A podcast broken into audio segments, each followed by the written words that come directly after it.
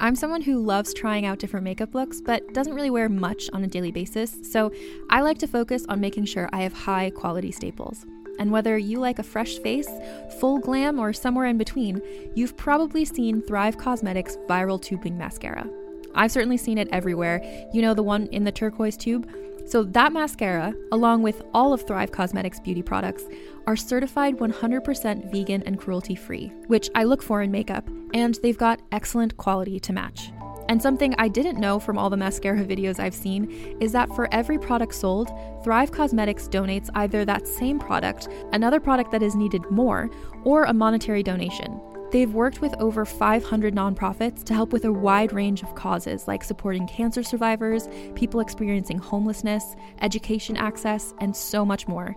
Knowing that makes me feel even better about using their products. And I do enjoy using them. Like I said, I like having high quality staples, and so my favorites are products that are multi purpose, like the Brilliant Eye Brightener. It comes in a bunch of colors, and I like using them as eyeliner, eyeshadow, and even highlighter. Thrive Causemetics is luxury beauty that gives back. Right now, you can get an exclusive 20% off your first order at thrivecausemetics.com slash thrive. That's Thrive Causemetics, C-A-U-S-E-M-E-T-I-C-S dot com slash thrive for 20% off your first order. Yes, yes, it is DJ Ski, and you are rocking with us right here on Rebel Radio. Fuck you, Josh. What's up? This is Rebel Radio. What up, what up? This is DJ Nu-Mark. This is Peanut Butter Wolf. It's your boy. It's okay. Keep checking out Rebel Radio. Rebel Radio. This is Rebel Radio. We're in the place right here. Ah. Rebel Radio is going down. Would you say Rebel Radio? Oh, wait. Let's do it again. Re- Re- Rebel Radio. What's up, guys? Welcome back to Rebel Radio. I'm your host, Josh Levine. I want to start the show today by saying RIP to DJ Crazy Toones. Toones was the DJ for Ice Cube, for uh, Dub C. If you don't know, I used to manage Dub C back in the 90s and got to spend a lot of time with Crazy Toones, who was not only an amazing DJ, but a really important contributor to uh, West Coast hip hop and hip hop culture in general. And we lost him recently. And um, much love to, to Dub C and Toones' family. You'll definitely be missed. On a happy note, we have DJ Ski today as our guest on Rebel Radio. Ski has been called the Oprah of music, the Ryan Seacrest of hip hop. He's um, one of just the most interesting cats that I've had the pleasure of meeting through this show. Um, he was, he's gone from being a DJ to producer to a marketer to a TV personality with Ski TV and is now the founder of Dash Radio. Uh, Rebel Radio can be heard on Dash Radio weekly as well as iTunes and SoundCloud. So check it out there. Great lessons from this man in our action packed interview. It's a fast moving interview. You're going to want to pay attention to all these good lessons. He talks about the importance of preparation and research, knowing his audience. He says he likes to go into every situation knowing as much as he can. And uh, that's, that's wise words from DJ Ski. He also gives us some great stories about letting things go. This man has retired from more successful careers than most of us will ever have. And uh, he's got a great philosophy on when it's time to move on and make room for something new. Good stuff coming up from DJ Ski right after our EDM.com track of the week.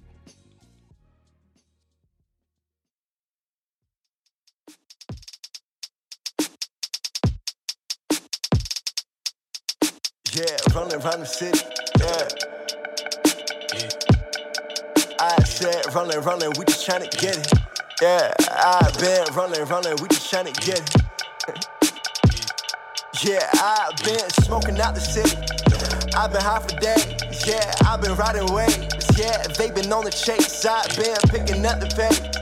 Seven, three, four, and full effect. Cali Kush got me feeling blessed. Doctor gave it to me for the stress. 20 years old with a vision. Shit, I got it tatted on my chest. Going till I get it, nothing less. I ain't got no chill, run on test. Fuck a dream, dog, I got a mission. Make a name to make a fucking killing. Fuck 'em if they get the wrong impression. Everybody got their own opinion. Money not the object, we can split it. I just need a couple hundred thousand. I just need a couple hundred ounces. Rolling, rolling, never running out of competition. Really not a challenge. Venues got them paying for some fans. Couple hundred cash in advance. Fuck that, I got bigger plans. TV up, touring out in France. Split a J and kick it when they back. All my homies running around the Yo, that was the EDM.com track of the week. That was Geronimus Brothers with a track called Joyride. If you like that, you can find more just like it on soundcloud.com slash hip dash hop.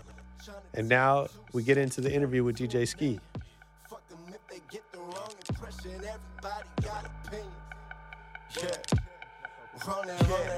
Yeah. Okay, cool. Now we're talking about it. Yeah. Awesome. Well, dude, thanks for doing this, man. I appreciate you making time. I've been kind of hearing your story from afar from Ryan and Yeah. and you know just hearing your name everywhere. Dude, anytime, bro. And uh, and so this is fun for me because like I get to learn about people that you know I might know or or know of or whatever. And so I've been doing all this research and we have all these connections that sort of should have figured, but but I didn't know. So uh, so I'm, I'm excited to get into some of that Me too. It all comes together. for sure. Um, but I always like to start kind of at the very beginning, and so you know we'll get to we'll get to where you are today as a international superstar, DJ, personality, entrepreneur, all this all this great stuff. Um, but let's go back to the very beginning. Tell me about the first time you fell in love with music. I mean, I fell in love with music as a kid. I mean, my I guess it kind of came in my family. My dad's an incredible piano player. My mom used to sing in like Up with People, and so like Oh, it, yeah. it just kind of came natural from the family. Like my dad used to put headphones on on my mom's belly when she was pregnant with me. So I guess you know it was even before I was born that Yeah. music started. But I mean, the turning point for me was when I got my turntables. Up until that point, I, I thought I was going to be an athlete. You know, I wanted to be a pro baseball player. That was my life. But Nice. As soon as I got my hand on turntables and records, Good, uh, good baseball. exactly. Minnesota was great baseball, except you know when it snowed, so we'd have to go inside and play. so um, we, uh, but once I got those turntables, I knew that you know it just instantly clicked. I'm like, oh, this is what I'm, I'm going to do. This is my my path. Was there a first record for you that like clicked as like this is my music, not your parents or something like that? First record. Um, know, that's a great idea. I had so many things. I mean, it came up right when CDs were coming out, so I'm trying Hmm. to think like the first CDs and stuff. I mean, tapes. I was buying like MC Hammer tapes as Okay. a kid. You know, I'm not ashamed to admit it. He was he was dope back Hey, in hey, we love Hammer, 90s. man. So Hammer don't hurt him. But uh, so I was buying that. Uh, so many CDs. But I guess when it comes to vinyl and records, I mean, one distinct record I remember getting early on. This would have been in like 1999 was uh, a promo copy of Dre's Still DRE before it dropped. And it was like a green vinyl, um, just a single. And I don't know, it was just so cool too, getting something early, getting like a promo version, especially like a green colored thing. That's the first sure. vinyl that really stands out in my head when I think back to it. It wasn't the first record I had, but it was at that same time and when I was first starting DJing, and that just has, I still have it. It's, you know, just memories for me. Yeah. And then what about so so you mentioned you know getting the turntables and that Mm-hmm. was a turning point.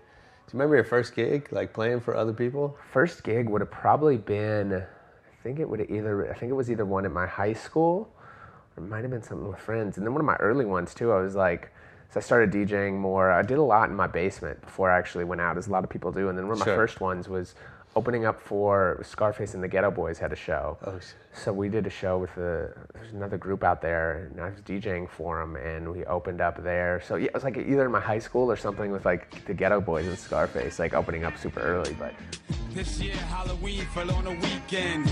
Me and Geto Boys are trick or treating, robbing little kids for bags, till an old man got behind our ass. So we speeded up the pace, took a look back. How'd you do? good, dude. I thought I Yeah. did good. I mean, it wasn't that tough. I wasn't on that much. Nobody's even paying attention Right. at that time. But for me, it was. And I, I'm always about preparation, so I came in ready to go. Is and, that right? You know, yeah. So Where'd that come good from? to go. That I don't know. I've always just been one of those people that, you know, I think one of the keys to getting things done and, and is knowing as much as you can about things. That's why I'm always trying to absorb knowledge in, in any sector and even learning with people and doing your research on, on what people are into goes such a long way. That's how, you know, even looking back when I connected with Steve Rifkin, when I wrote him, a lot of people know that my story is I wrote him a letter on what, you know, I thought he was doing wrong and ideas for his label. Yeah. But I did a lot of research into Steve before I wrote that, knowing what types of things he was into. He obviously pioneered street teams. Sure. He was the first to do that, guerrilla marketing. So I obviously focused, you know, a lot of my thought processes in a way that he would understand and appreciate based off of what what he is. And so many deals I've closed over the years have been you play you play to your audience. Even when you're DJing, if you go Mhm. to like, and I've worked between multiple genres, whether it's you know a good example is like at the Vikings games where I've been DJing this year, which is fun. So before the players come out, much more mainstream stuff, family friendly Sure. stuff. Then when the players come out, my goal is to amp them up and hype them up. And so it turns into like Trap City. Then all of a sudden, when they're there, and the crowd is pro- half the crowd is probably like whatever. But my goal, like you're playing for specific audiences at different times, and Yeah. then back when they go into the tunnel before the game, then you go more mainstream again with it. So it's all about playing to your audience. It's really what you have to do with you know being a DJ. That's the definition of it. So I guess it's kind of been a natural philosophy in, in just my life now that I think about it. Yeah. So the Rifkin, so so I interned for Rifkin um, long before, like before Wu Tang was signed. Wow. Alkaholiks I had weren't- no come idea. out yet. Conjure up a bitch to bone when I'm alone. Bullshit, I'm told back I need to take a piss. Wow. so who was there then? Uh, Madcap. It was, Whoa, it was the first record on the new label. Yeah. Um, after Twista, and Yep. then he moved, and then Yep. and then Madcap, and I, I worked that record a little bit. You know, Steve taught me a lot. Steve's the man. Um, Steve's always been able to incubate great talent and surround himself with it. That's one of Yeah. his, you know, keys to success. The people he's, you've seen so many people come from SRC, from Loud, and even all the artists that he's had. Yeah. There's been so much success out of, you know, that, that he's identified. That's been probably his greatest skill. I feel surrounding himself with great people. So what'd you say in that letter? I talked about a lot of digital based things. So Mm. Steve at the time didn't even know how to really use email. This would have been about 1999, Okay. and because I was 16 years old, and he, uh, you know, the letter was all focused on how things were going digital, ideas I had to, to market things, to reach them. I, at the time, you know, was, was doing mixtapes and started putting things on, you know, I built a website, and this is a, way before, you know, the majority of the world was on the web yet, so it was super Mhm. early with that. And he kind of Yeah. knew that, you know, again, to, to Steve's credit, he was always great at identifying trends and spotting what's next. So he kind of realized that was next and had no idea how to get into it. So he kind of hired me, and I became his eyes and ears, kind of that voice of that next, you know, millennial generation, I guess. Sure. You know, Yeah. and to help him really with that shift to digital. Yeah. No, I mean, I think I saw the same thing in Steve that, you know, he's he's great at finding talent. Yeah. Um, so what'd you learn from working with him that you brought into your own business? So much. I mean, seeing I was there at the end of the Loud days and the very start of SRC, so basically it was a startup, you know, within that. So mm-hmm. kind of saw, which you know, gave me a preface to how to start a company, how to build it up, how to go through the, the pros and cons, and you know, deal with you know the issues that you have, and, and seeing also how things, where things went wrong in the Loud days, and hearing those stories, and hearing him say like, oh, what what happened, and how he sold. You know, sold to Sony too early, and, and watching kind of how different choices can you know, make drastic different in- out- outcomes in the long run and always playing the long game, as well as, you know, just being a self starter. I remember, you know, my first day in the office, he just sat me in front of a computer and was like, all right. And I was like, uh, what do I do? He's like, you know what to do? I was like, yeah. No idea. I didn't know what the hell you even wanted me to do, but Sure. you just kind of get there and figure it out. And, Yeah. you know, and even, I mean, so many experiences going on my first private jets and flying up to, to Nike to meet with, you know, the, the president of the company and Mm-hmm. uh, pitching these campaigns and seeing how it was done. I mean, it was really the foundation for everything that I've done and really kind of cut my teeth in the industry. Yeah.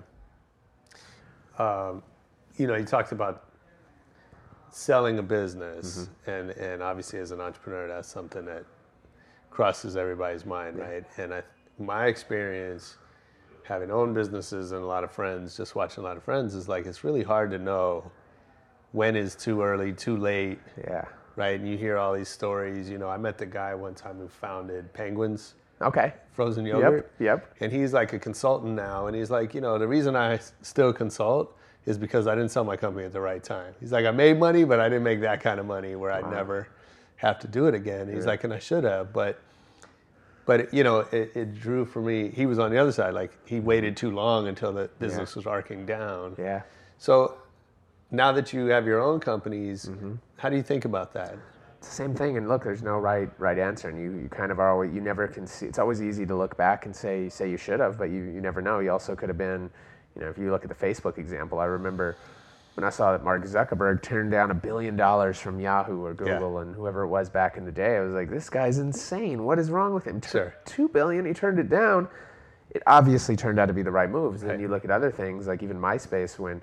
I was like, they only got bought for 500 million, and now what, what are they worth? So there's no way to really tell and, and look back. I mean, I think what you have to do is always make the right choice at the moment based off of the given circumstances and everything that you know. I mean, that's all you have to go off of, and you can't worry about you know making a mistake. You just have to go for it, follow your intuition, follow you know I guess everything that you know you, you see in front of you, and, and just make those choices and not be afraid of the outcomes and do mm-hmm. what's what's best for you and what you feel is going to be you know the way i approach it is you know i love what i do. It's not just about money. So if we were to do anything it'd have to be a situation that kept me happy and that would be you know offer many more incentives. It's not like something we're just going to sell and walk out, walk away from. The only way we'd even consider think about selling anything is if it you know if it fell in line and enhanced the overall everything else that we were doing meaning could provide faster distribution content. Beyond mm-hmm. just money it's more than just money. That's not what the decision should be based around mm-hmm. Yo, if you're enjoying this interview with DJ Ski, go back to the Rebel Radio archives. Check out the episode featuring the Baker Boys. They're not only good friends of mine and great DJs, but they're also have the morning show right now on Dash One. So check out the Baker Boys right after you finish listening to the rest of DJ Ski. So I know you have uh, you've had partners Mm-hmm. Along the way, and you know collaborators, and yet you know you're the face of the brand, Mm-hmm. right? They, you know, it's your name on the door, it's your face everywhere. Um, so it's that's a little different than being kind of a faceless CEO Mm-hmm. Yeah. who's a little bit behind the scenes. So how do you how do you balance those things? And I, I guess I'm wondering like, what kind of partner are you, and what makes somebody a good partner for you? For sure. I mean, in terms of using my brand, I say it's a, the greatest strength and greatest weakness. And, and to be honest, it's not something that I really set out to do or, or even necessarily wanted to do. I'd rather prefer to be the behind the scenes guy and not even have my name or, you know, like I'm very quiet and private when it comes down to it. But Sure.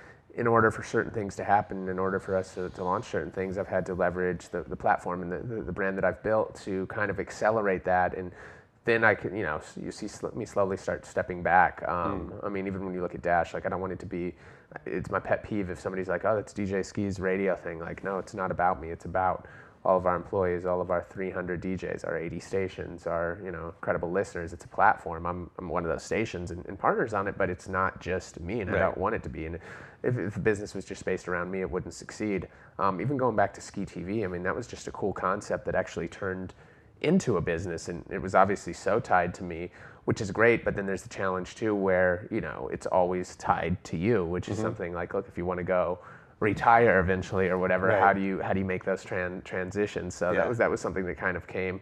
On, not an accident, but it was never planned from the onset to be like this this massive business that you know turned into you know multiple TV shows, production, number Sure. one videos, three billion views, and just kind of kind of came to be. And you know my philosophy with everybody is I just try to do you know whether it's with you know even our ethos here at Dash is we have to do things where everybody wins, the mm-hmm. listeners, mm-hmm. brands, partners, employees, and that's what we're really all all about. It has to be equal on all sides, and everybody has to win. There's not anybody left at the table feeling left out. Not greedy. There's enough for everybody. It just has to be. You know, our philosophy is whatever makes sense and whatever's fair. So is the plan just do shit that's fun and and it'll work, or like how how how much of it is that, and how much of it is like what we would think of as a business plan? It's it's both. I mean, look, if I just wanted to make money, I'd probably be an investment banker. But that's not, you know, what excites me is not looking at Excel sheets all day and Yeah. figuring that out. Even though you can make a lot of money, for some people it is. No, mm-hmm. no, any disrespect. For me, I have fun with music, with radio, with identifying talent, identifying artists, empowering others, figuring out creative ways to, you know, spread messages. You know, figuring out how to navigate, especially new frontiers like we're at in this digital era. And if you look at Dash, that's that's what it is. I mean, so the comedy, it has to be something fun at the core. And, and the fun kind of comes from the challenges in a weird way. It's how you figure how to maneuver through certain situations, how you maneuver to, to launch a new company and compete with the biggest ones in the world. And we have a very ambitious goal of becoming the biggest radio broadcaster in the world, which as radio shifts from analog to digital, which is definitely doable, but it's a massive undertaking. So there's, mm-hmm. there's a ton of challenges and things with it and parts that aren't fun. But when you look back on it, it's, it's weird. It's like sometimes those stressful points and those challenges that you go through are, are the funnest parts in the end when you find the ways and navigate the ways. It's it's like you know almost like training for, for if you're playing sports or anything. It's not always the mm-hmm. funnest, but looking back, oh man, that was such a good like. It's it's weird. It's it's weird how it works out. You can't always appreciate it then, Yeah. but but it always, you know, it's it's all those little details that end up making it fun and end up making the positive things that happen that much sweeter. If everything was always incredible and great even in your life or whatever, then you'd really your your, ba- your barrier's got it right here. You really have no. You're not going to feel it if something good happens because it's right there. Versus if you hit you know lows or whatever, then you appreciate those highs and, and they feel that much more powerful to you. Sure. So that sounds great, but when you're in a low, Yeah. what do you do to to remind yourself of that or to tap into that? Right? Is it is it? Yeah. You're Great. not like it. What do you do? Great question. So there's different different elements of lows, and it's different for every person. For me, um, I mean, luckily, like at the end of the day, I have my health, family, friends, great team, having fun, career. So everything is temporary when you go through through little setbacks. If you get denied something, if there's a challenge or an issue that faces, you really have to just be headstrong and look at the overall picture and in the scheme of things. And like I was like, look, at the end of the day, we're doing radio. It's not like we're curing cancer or anything on that. We're doing something Right. fun. And then you start thinking in the we're Earth is a dust of grain in the universe and all that. So it's we're one of people that have been here for you know like this is a bill like this universe is billions and billions and billions of years old. So we're so small in the scheme of things. Does it really matter? And sometimes you have to step back and be like, look, we're doing radio. It's not that serious. Everything is, is temporary, as important as it is to us. But mm-hmm. almost just be, you know, you also have to have that head down drive and, and focus. It's like a horse with blinders. You have to see kind of the finish line where you want to go and not get distracted by whatever's happening next to you. Uh, no, how, how, no matter both how good or bad it is. Um, on either side, you can't get too excited and you can't get too down. You just have to keep kind of pushing through and, and not giving up. The, the thing that I've realized is that you can do really anything in, in this world. If I wanted to build something, a, a way to get out of the universe, I guarantee you it's humanly possible. The only challenge you face is time. Mm-hmm. You don't have enough time to, to build something. It's probably not going to happen in our lifetimes. But if we had a trillion years, mm-hmm. whatever it was, we would absolutely be able to get there. And it's kind of the same thing in life on a much smaller scale, but you can always get to any point. It's just when do you throw in the towel? And that's a challenge, both good and bad. Do you sell out early? Do you sell out too late? Do you Right. You gotta kind of have to know and just go with your gut on those things. But Yeah. anything is possible, and as long as you stay in the game, you're playing. Yeah.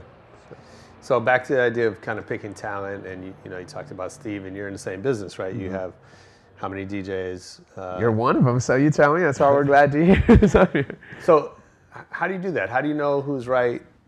Um, for, for us right now, I mean, we've built, been able to build a really incredible team that, you know, with great program directors that I, I send a lot and kind of filter through them. It's been, for me, identifying the talent they can also identify talent and empowering that next generation and letting them kind of go out and, and make the choices just because I don't have enough hours in the day to, and I'm focused on different things than, than forcing, then kind of sourcing through shows. Of course, if I hear things and I'm always keeping my ear open, I'll send it to them. But I think it's really for me uh, learning to take a step back as well and getting the other right people, identifying other talent that can manage and, and find those and control those people. And we've been able to build a you know a really great solid lineup over here at Dash, and, and it's only expanding. I mean, we're just can't build studios fast enough, which is a great Yeah. problem to have. Absolutely. You know. Yeah, for sure.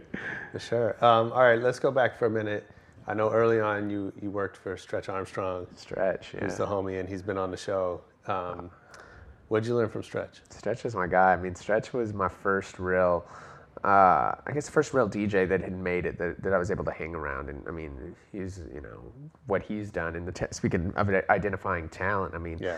you're talking Nas, Jay Z, Biggie, I mean, Wu Tang Clan, everybody in hip hop that we grew up with in, in the 90s, especially East Coast, came from Nas, Stretch. Like, it was you know incredible what he he did. So his legacy hanging around him. This is the late '90s when he was also kind of shifting his career from just being that underground guy to being a mainstream guy and doing shows playing the Beatles. And it's mm-hmm. almost interesting. It's like a place where where I found myself, you know, as well when I was about when I turned his age. But I was just a sponge being in the studio with Redman, with Cam'ron, with DJ Premier coming up and dropping off new music. And he's like, "Oh yeah, it's mm. Primo is bringing a new record." I'm like, "What the hell is going on?" And my first, I mean, even if you look at the foundation of my radio experience, I used to go to his Sunday night mixtapes on Hot 97, Yeah. and you know, help him, you know, just, just sit around, carry his records, whatever I could do.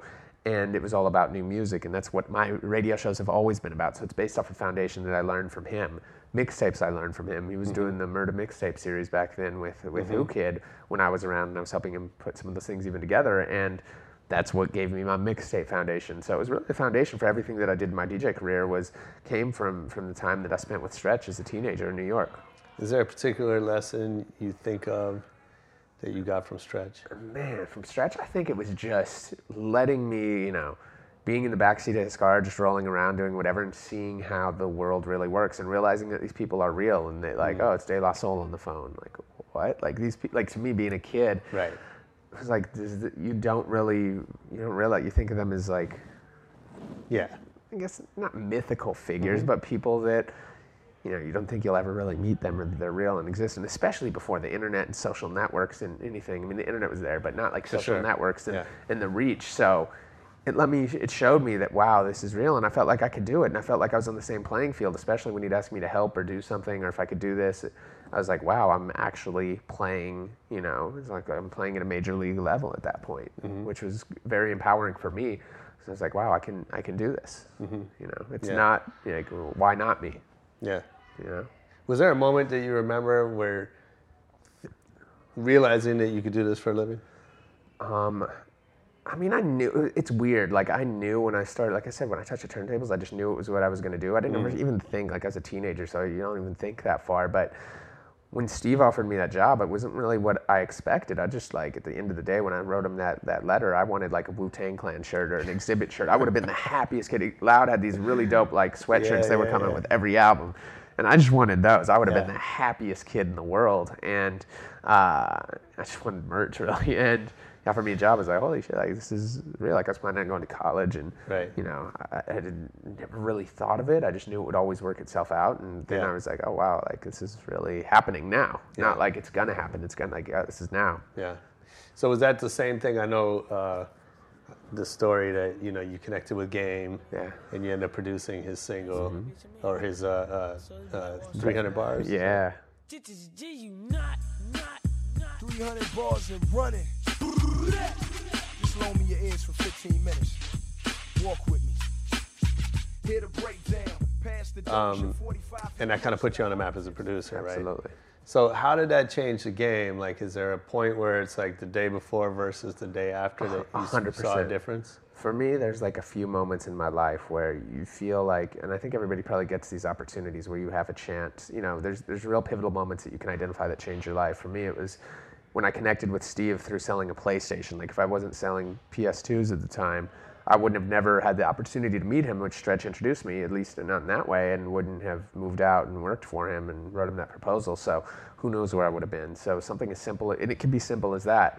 With a game, there was, I mean, I was always DJing, but it's tough to get your name out as a DJ. And at the time, I had my own marketing agency. I'd left Steve and built my own uh, business. It was, you know, we were doing all this stuff with T-Mobile and the Sidekick, very successful. The Daimler Chrysler, we relaunched, you know, the Magnum, the Chargers. I was known in the industry as kind of like this whiz kid on the marketing side, but I was always DJing. It was more of the business side. But as soon as that happened, I was like, wow, my life is going to change. Now I'm going to be known from a more mainstream and consumer perspective as a DJ. Do I? Is this what I want? And I was like, yeah. So I focused. I decided. I made an, you know, a very, uh, I guess, informed choice to focus specifically on my DJ career and sold my shares in my marketing company and just focused literally on on DJing and knew and I was like, look, this is my little crack in the door. I've got to bust it open. So I went from 300 bars to then doing all the games mixtapes to then doing all the West Coast stuff with Snoop and Kendrick and everybody else and the whole TDE crew to then being on radio and then expanding from just hip hop radio and West Coast stuff to mainstream and then to pop station and then to TV and then to Vegas and all that. But it all started because of 300 bars. If there wasn't that moment and that crack in the door, I would have never been able to get those other opportunities. And it's almost like a platform, like one thing leads to the next, which leads to the next. It's like building a, a pyramid as you get to the top. And, Yeah. you know, I very, I guess it was very methodical the way that, that I did that. And I kind of knew what it was. But at that moment, especially because those windows come and go so quick, it was a choice that I had to make right then. Am I going to go for this right now and who knows if that ever opportunity for me as a DJ would have ever happened. Otherwise, I could have just been a guy that loved it and did it kind of, mm-hmm. you know, mm-hmm. for fun and did a few parties and did it in his bedroom. Or do you really want to make, you know, your, yourself a brand and a name? And thank God I went for it because now it's gotten me here. But there was a very distinct thing. And even if I would have done it six months later, like people would have forgot about that record. So I had to choose kind of Yeah. right then. And I, I kind of knew as soon as it came out, I was like, wow, this is a pivotal moment in my life. It's everything I've been kind of waiting for on the DJ side. So a lot of there's a lot of great DJs, you know, a lot of them on this So many, yeah. on this platform. Yeah. Um, who you know are great at what they do. They Mm-hmm. know their music. They love it. They're successful. Yep. Um, but you've turned it into something bigger. Mm-hmm. What is it that they're not? What, what makes you different? I think it's you know I don't think it's anything that people aren't doing. I think it's just I mean luckily I was built like if you look at my career path, it was built with a business foundation before the DJ stuff blew up. So I was able to really understand the insides of business and learn ROI and working with brands and all that and apply that towards my platform. And I always knew that I'd put kind of both together, which is what I've done with, with my businesses today. And for me, I think it's really having a the knowledge base on how to do that and starting up, you know, and working at basically startups and working outside of just DJing. It wasn't like I just DJed. I, I, I always did that as, as one of, you know, as almost my side and my mm-hmm. fun thing. It's kind of what got me into the industry, but then I focused on, on the business side when I got out here. But for me, it was always, you know, it was never just about DJing. It was always about building things and pushing the envelope and being involved with technology and creating good content. And uh, for me, I was just lucky to be in the right place at the right time when YouTube was launching up and, you know, starting Skee TV and Sure. making the right decisions, building a production arm, making the right connections, getting like Mark Cuban to, to who gave me my break on television, to then kind of identifying an opportunity in the market as radio shifts from analog to digital and having the, the backing and the knowledge and the relationships with top investors in Silicon Valley, with top people in the industry, with top people that know how to build and, and run businesses. So we could put this together as a company and go out and raise money and go out and, you know, build, become, really build something. And I guess it was just from that knowledge that I built and collected over the years, even from people that I'd met. Like a lot of our initial backers were people that I was hanging out with and taking mm-hmm. around and Sure. kind of took a liking to and was as interested. Like I'm always just interested in how things work from like how does a camera work to, Yeah. you know, I want to learn as much, I want to know a little bit about as much as I can and just seeing how, you know, especially it was just during the same time my career as a DJ was going up. This is when like Silicon Valley was, was really blowing, e- exploding with startup culture and everything. And I really tried to tap into that and make some, made some great relationships in that world that, you know, then connected me with other people. And that kind of empowered me to uh, be able to start businesses on that level. So it was kind of, and those relationships were there because I took advantage of them when I was a, a DJ, when I was in that DJ, wearing that DJ hat and kind Yeah. of brought them together. So. Um, Mark Cuban called you the Oprah of hip hop. I'll take it. what? Tell me a lesson you learned from Mark. Mark is awesome. I mean, what Mark showed me, I mean, Mark's the most normal guy. I remember we were out in New Orleans together for Super Bowl a couple years ago. And at the time I had this restaurant I loved. Was like, let me take you out there. He's like, no, I just want to go to IHOP. you know, like, like that's Mark. No like, he's like, no, I don't want to go to the fancy Emeril restaurant. I want to go to, to IHOP. Like, Yeah. literally, like, I'm, I'm good with that. And, I mean, Mark is, I think, every guy's idol. He's a guy that made a billion dollars off of a company. Sure. No, nonetheless, a radio, co- like an audio company with Mm-hmm. broadcast.com. So there's a lot of parallels there. Um, but he just likes to have fun. I mean, he went and bought a sports team. That's probably the first thing I'd do if I bought, if I had, Yeah. you know, billions of dollars as well.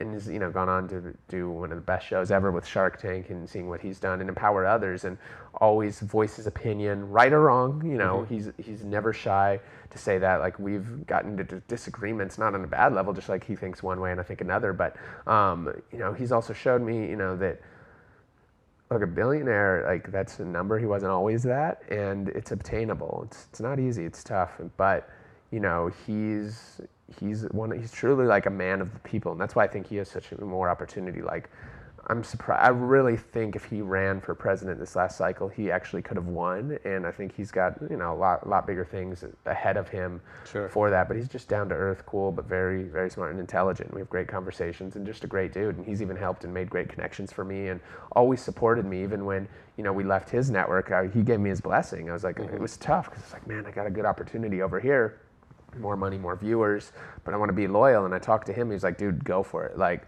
totally get it. I want you to succeed. Like I still have your old episode, so I'm gonna make more money. And anyways, like go Nice. for it. So it, it was awesome. He's always just been an incredible guy. That's cool. So Nice. and he's gonna help me buy uh, the Timberwolves one day. That's my goal. So. Is that right? I Nice. told him I need to. Yeah. So he's like, all right, I'll, I'll put in a good word with the Okay. league. So That's cool. Um, so, and then a lot of what you're doing is working with brands. I know Mm-hmm. you've done that. You know, you mentioned with, with Sidekick and so many other brands along the way. Yeah. And then I think, um, you know, I know there's plans here Oh, yeah. to, to involve brands in that. Um, What it, what what do brands get wrong Mm-hmm.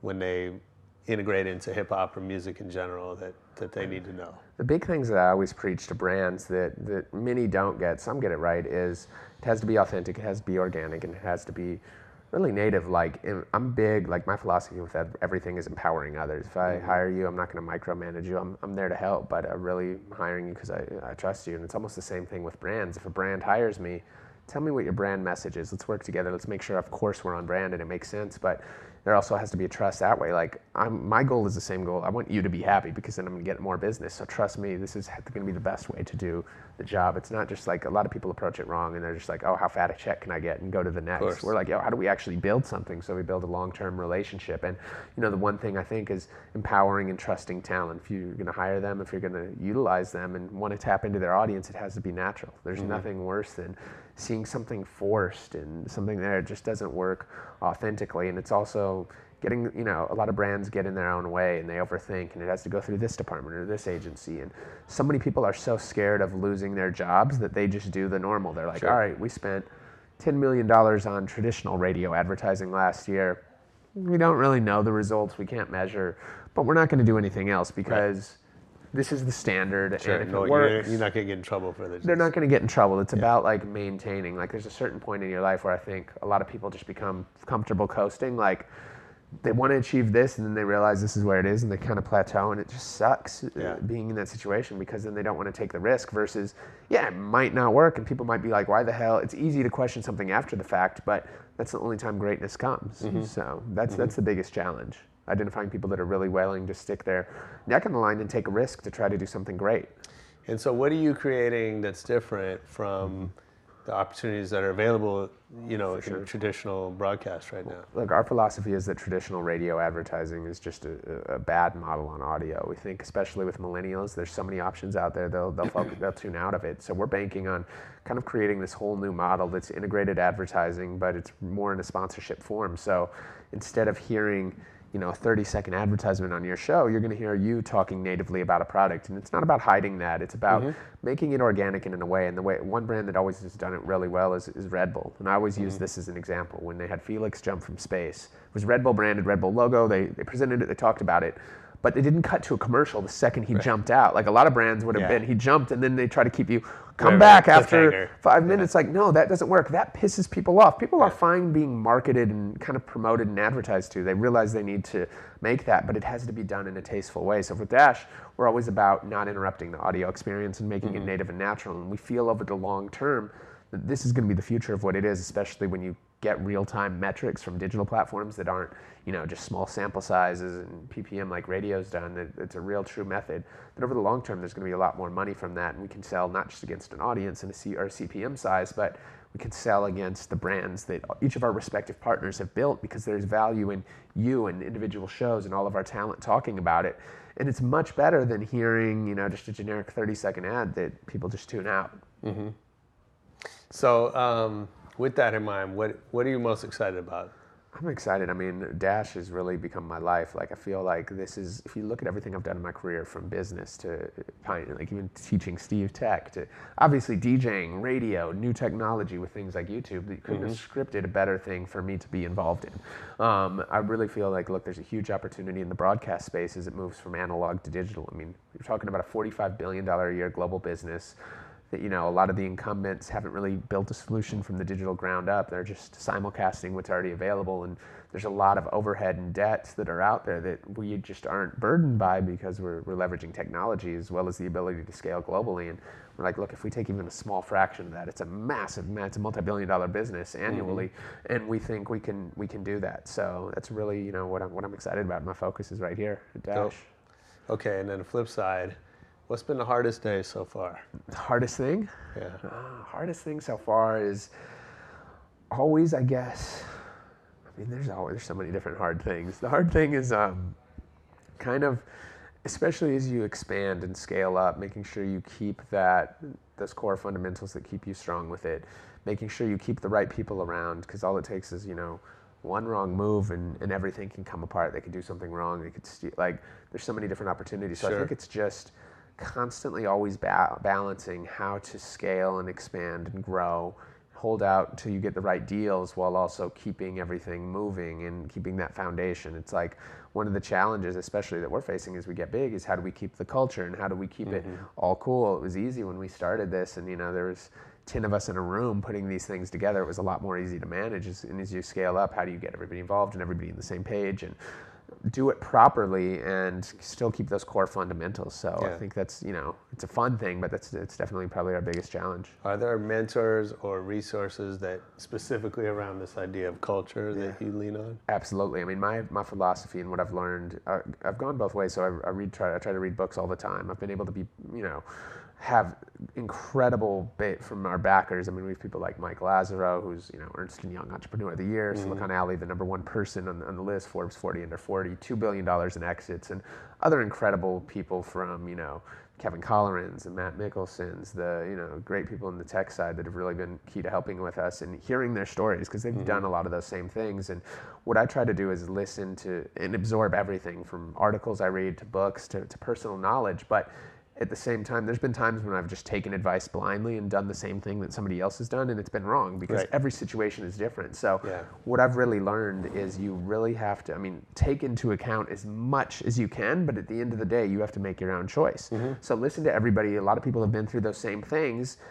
But at the end of the day, you have to make those your own choice based off the knowledge. And just because somebody's, you know, you know, like even Laz is great. Like the guy has all these exits and all these things. He's like, I, I don't know. This is my opinion, but it might not be right for for your Right. business. So it's Yeah. and even with Mark, like there'll be times when I, when I've disagreed with Cuban.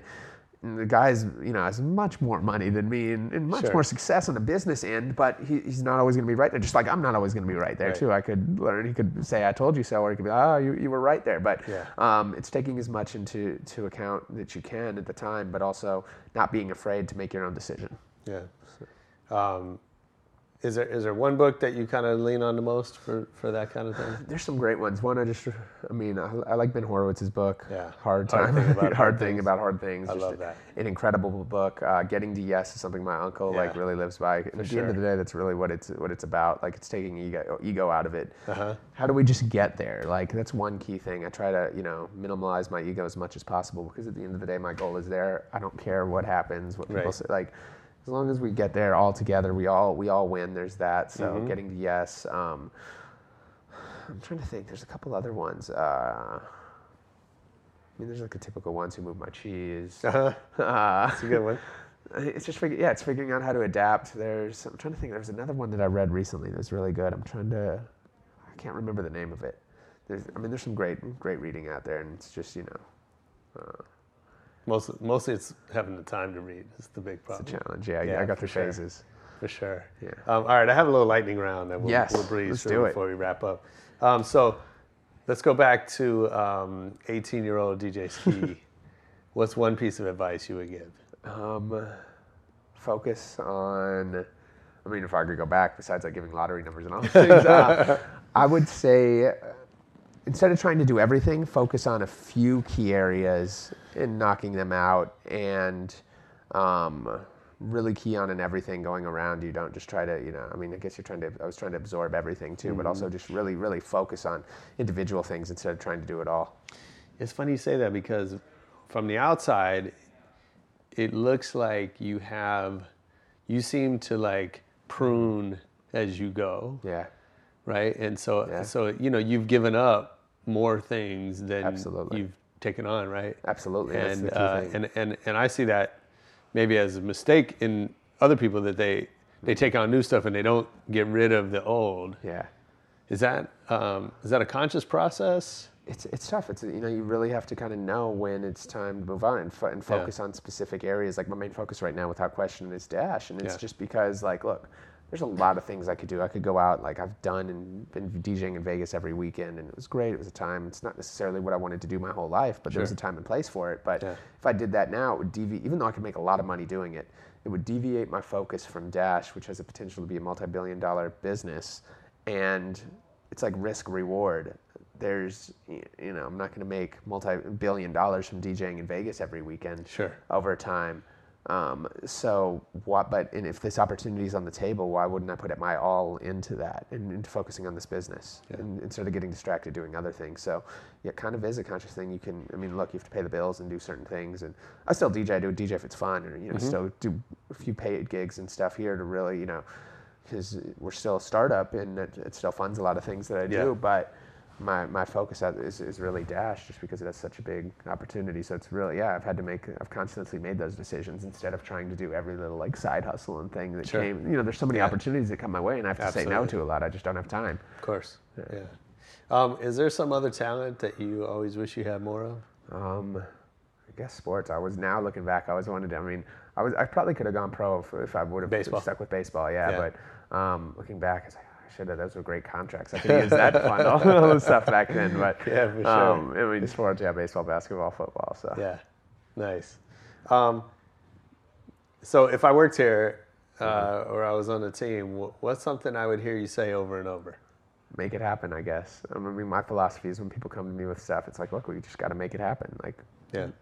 we got to figure a way. If there's an issue, we find a way. I'm here to help and all those things, but a lot of Mhm. it, like, look, I empower you. Make a choice. Yeah. Right or wrong, and we'll learn if it's wrong, and if it's right, you know, you know good job. Yeah. You know? So who would you be most excited, or maybe, or maybe you've met this person, but Mm-hmm. to learn is a fan of yours? Oh, good question. I mean, when I met like Mark Cuban and when he was hitting me and offering me stuff, that was like surreal. Just Yeah. because I mean, I think he's everybody's idol. That's you know a young male that wants to own sports and sell companies and For live sure. life biggest. Yeah. he was definitely there. I mean, Snoop. I still get tripped out when he's like texting me this morning about stuff, and I'm like, this is Snoop Dogg. This is who I grew up listening to. Uh-huh. Like, is this real? Yeah. So like those two, without question, even athletes, it's a trip when. You know, we're talking to Adrian Peterson, who's become one of our big backers and a good friend of, of this business. Um, you know, I'm like, look, I'm the ultimate Vikings fan, so it's like our purple Jesus. So to see him, you know, like to talk to him is just so surreal. Like That's all those cool. guys, yeah. Yeah. Um, I know you're a big uh, shoe collector, Oh, yeah. sneakers. Oh yeah. Um, do you collect anything else? It's really sneakers. I mean, I have a lot of memorabilia as well over the time, sports memorabilia as well as music stuff that I've just picked up over the years. But Yeah. it's really just memorabilia and, and, and kicks. Is there one thing that's like the pinnacle of the collection? Um, I have some signed OG Jordan 11s. Okay. um, signed by Mike, the black Yeah. and red ones. I have like game worn stuff from like Kevin Garnett's rookie year that's signed, Adrian Peterson stuff, Clint Dempsey, um, things from every athlete. Russell Westbrook game worn Yeah. signed shoes. The Back to the Future shoes. I have DJ AM's pair of Air Force Ones. The Mhm. Serato collab. That whole Mhm. box. It's incredible because it was his. Uh, you know, a whole Griffey pack. Griffey was my favorite baseball player as a kid.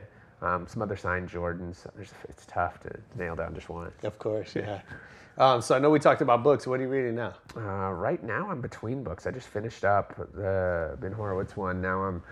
I was looking at other stuff, so you got to tell me what should I be reading right now. Oh shit. Um, I'm looking for something good right now. I got to get started on something.